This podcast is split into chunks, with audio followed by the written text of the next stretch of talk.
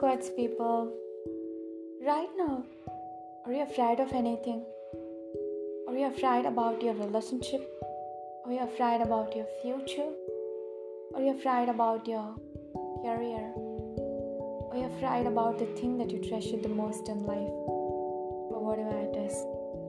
But now, this is what the Lord says He who created you, Jacob, He who formed you, Israel do not fear, for I have redeemed you, I've cemented you by name. You are mine. Have a great day, guys.